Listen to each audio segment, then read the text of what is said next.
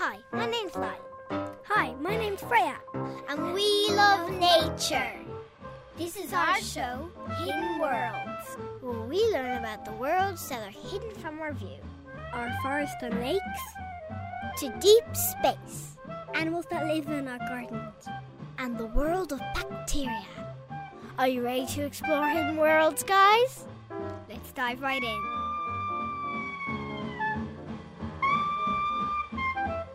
Today, we are exploring the hidden world of our seas and oceans and all the wonderful life it contains. First off, we went to the beautiful city of Galway, where we met Gary. Yeah, here we are in uh, Galway Atlantaquaria, located in the heart of uh, Galway Bay. We're delighted to be uh, the largest native species aquarium in Ireland, and we have uh, two floors uh, full of exhibits and uh, lots of tours throughout today and interactive feeding times. So it's a great experience for the family and for young people as well. So here we have uh, this is our splash tank. Whoa! Okay, um, that's not supposed to happen. I know. so what it is is uh, uh, this has got a dual function. So it, uh, I suppose the splash adds a bit of excitement when people come in. Um, but these, because our our focus is on native species and recreating their environments as best as possible. So this is an example of you know the turbulent waters where they hunt. So um, what happens is a lot of their food will get trapped in rocks, say, and um, the splash does dislodge the food. So they naturally hunt for food around um, areas where the water is just crashing against the rocks as well. Yeah, and they do. They're, they're, I suppose they're designed to um, survive in different environments as well. So if you look at a lot of our fish, can you see the lateral line? There's a line across their body. So all fish have that, and what it does is like a sensor, okay? So they can detect sound waves or vibrations or on their skin. yeah, it's like a, a, a radar on full time, okay? So it just stops them from, you know, uh, crashing into stuff and, and uh, crashing into rocks, okay? So all fish have it. So you see, it's a subtle line. And that's why we say to people when they come in, you know, don't bang the glass because when you bang the glass, they react. Wow, I never knew that. But it's a stressor, you know, because you can imagine that if you had a very sensitive eyes and someone was like, they flashed the light, you know, you you see now this guy, he's going to start getting a bit closer now because he's just gauging you just to see are you okay. These are wall tanks here. These uh, these hold a number of the intertidal animals, so like starfish. Now, do you want to hear a disgusting story? Okay, here we go. So what's happening here? See the way starfish is supposed to be flat, but then they look like they're surrounding something. So if you make a fist and you're going to pretend you're a mussel, okay? You don't want to open, okay? So very strong. But with your other hand, you're going to pretend you're a starfish. Now, a starfish is covered in tube like feet, so he's going to surround the mussel and he's going to start to pull it open, okay? So he's very strong, he's got brilliant suction power, so he starts to pull it open. And after a few hours, the mussel gets tired. And what the starfish does is he'll vomit his stomach into the mussel and rub his belly around. And What do you think of that? you it upstairs, so you see it takes hours. And see, look, they'll often fight over the food. And these are my favourite.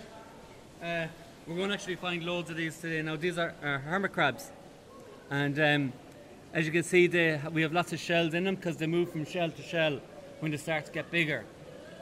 Now, you know the way everyone loves to go to a beach and they love to take their shells with them? That can be quite bad practice because what happens is um, it could be a home for a hermit crab. So, you know, you take away a shell, you might be taking away a hermit crab's home as well. So would you encourage kids not to take shells? No, just to leave it as it is. Um, Okay, it's interesting. we work off a principle, the leave no trace. Um, they have the principles that you know the environment should be as you found it.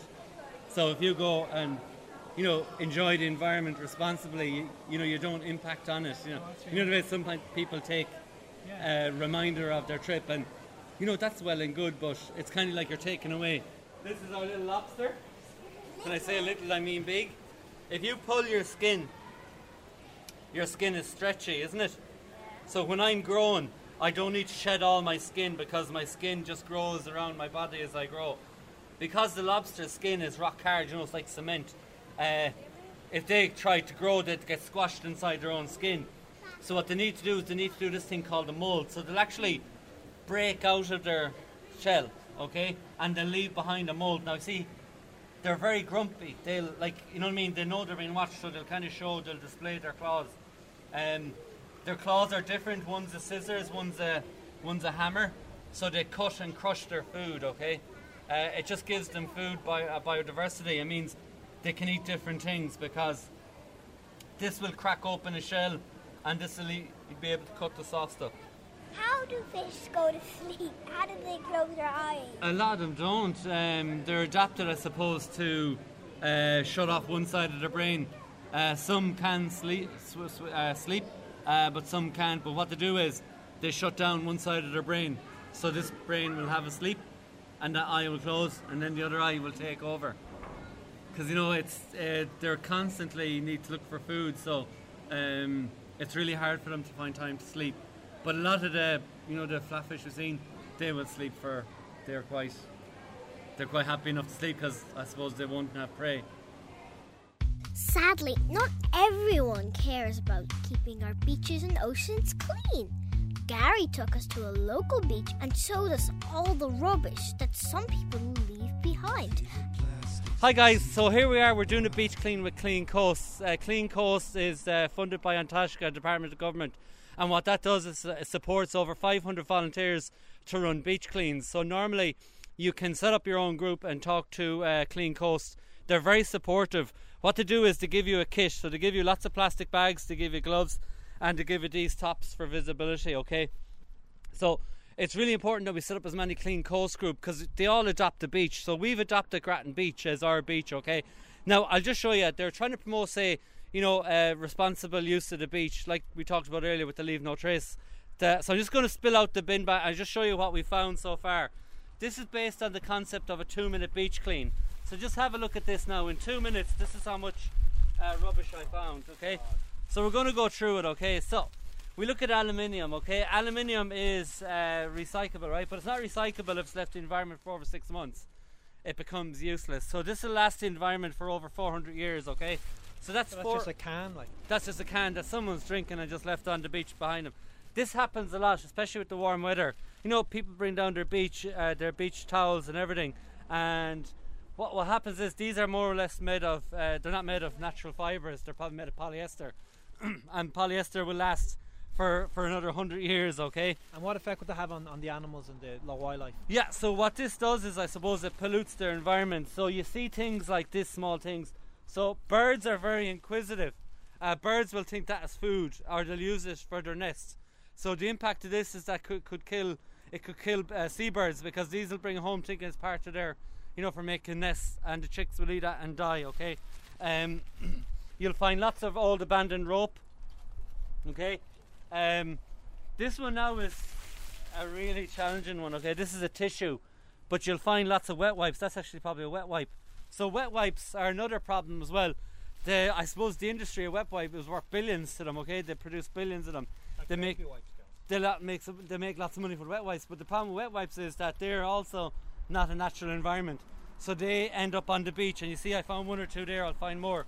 Cigarette butts, uh, little bits of plastic. Uh, this plastic was probably much larger, um, but what happens is if a large bit of plastic ends up on the beach, you know how there's so much rocks and everything on the beach, so they'll start to break it up into tinier, tinier little pieces. Then it becomes macroplastic, and then eventually it'll become microplastic. Okay, um, so this is another bad for the environment because it's polluting the environment. Uh, cigarette butts. Um, uh, so just you see, I just did a beach clean for two minutes, and that's how much litter I found. Uh, so the list, like you, you, we can have a wander as to it now, but um, you will see lots of litter. So the thing is, uh, please use the beach responsibly. Uh, don't bring, uh, try to bring your litter home with you, or try to bring more uh, uh, stuff that's reusable, like reusable water bottles and cups. Okay. They got even better, exploring the hidden worlds that live underneath the rocks and shells you never see, with Dr. Noreen Burke. Everyone with me? Brilliant. Okay. Right, let's go. So, guys, the kind of things we're going to go looking for. We're going to look for animals and plants that don't move around very much, first of all, because they're the easiest things to find. So, exactly, yeah. So, the very first thing we'll probably look at is a bit of seaweed, right? You have fish at home, excellent. And then the other thing we can look for is animals that are stuck onto the rocks or living on the rocks or living in the sand because they won't try and run away either or swim away. Now, guys, if we just stop here for a minute, okay? Because I've one of the first signs of life here. So different animals and different plants live on different parts of the shore. Ethan, can you tell us what makes all these little marks here on the sand? Can you the little worms, isn't it? And the worm that actually makes these ones is called a lugworm, okay? Oh, he lives in a little U-shaped burrow underneath the sand. And as he goes down through the sand and he eats the sand, oh, the old sand comes up. The old sand that's gone through him, that he's taken all the nutrients out of, it comes out, I suppose he's bum really. And what you're seeing there, we call them worm poo, squiggles of worm poo, because that's all the old sand that the lugworm has pushed up. So all those worms are living under the sand. And if you look at all the little bumps all over the sand, you'll see that there's thousands, isn't there? Now, this little girl here said she saw a bird. And there is a lovely, I think it's a, was it crow? Yeah, uh, flying across. So you can see there's actually lots and lots of different birds down here. Now, right, we have to start, let's start with the guys that, let's, let's start with the things that are moving. So that is a tiny, tiny baby shore crab, right? He is probably, it's his first year of life. He's going to take off that old shell and harden up new bigger shells over and over and over again over the next hopefully 10 years. Um, so that's our little shore crab. So he's just a tiny little baby. He's living up here uh, on this part of the shore, and as he gets bigger, he'll move out further. Now, the next animal that we could see moving there was the sandhoppers. Uh, they've actually all kind of disappeared on us now, so we'll have to turn over another rock. This is a moon or a common jellyfish. It is a dead one, Roisin. If you want to put it into the water there, the guys might be actually able just to see it in more detail.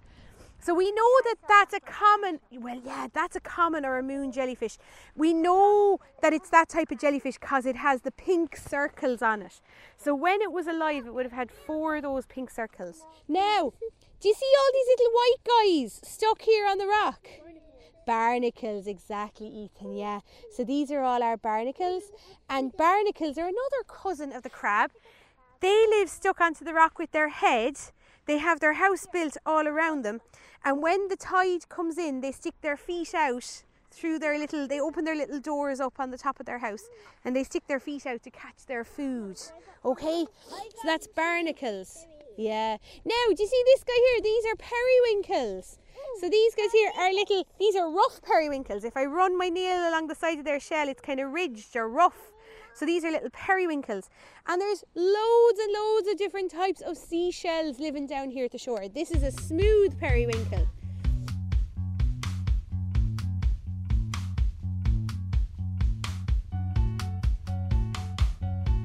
Boys and girls, can I show you a vicious predator on the seashore? This is a vicious predator. So this is a dog whelk, that's right. So this dog whelk likes to sit on top of those poor limpets. And Ethan, can you remember what does he do to eat them? That's right, he drills a hole in the top of the limpet, sticks a special straw like tongue through the hole, dissolves the poor limpet inside his shell, and then sucks him up. And then he heads onto the next limpet. Okay, so that's our dog whelk. So now, what have we found so far? Barnacles, periwinkles, limpets, dog whelks, shore crabs. Wow, guys, there's so many crabs. It could be a sponge, is it?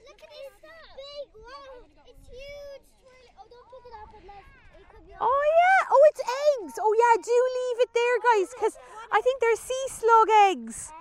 Which means if we take them, then they might they mightn't survive. So do leave them there, yeah. Oh yeah, that's a seaweed caught. Oh, that's a sea slug. Good woman.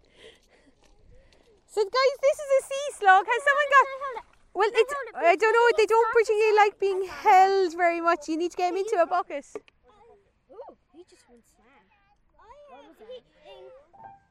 Hope you enjoyed the shows, guys. And don't forget to take your rubbish with you next time you visit the beach. And yeah, go easy on the seashells. Don't forget, you could be stealing a hermit crab's home.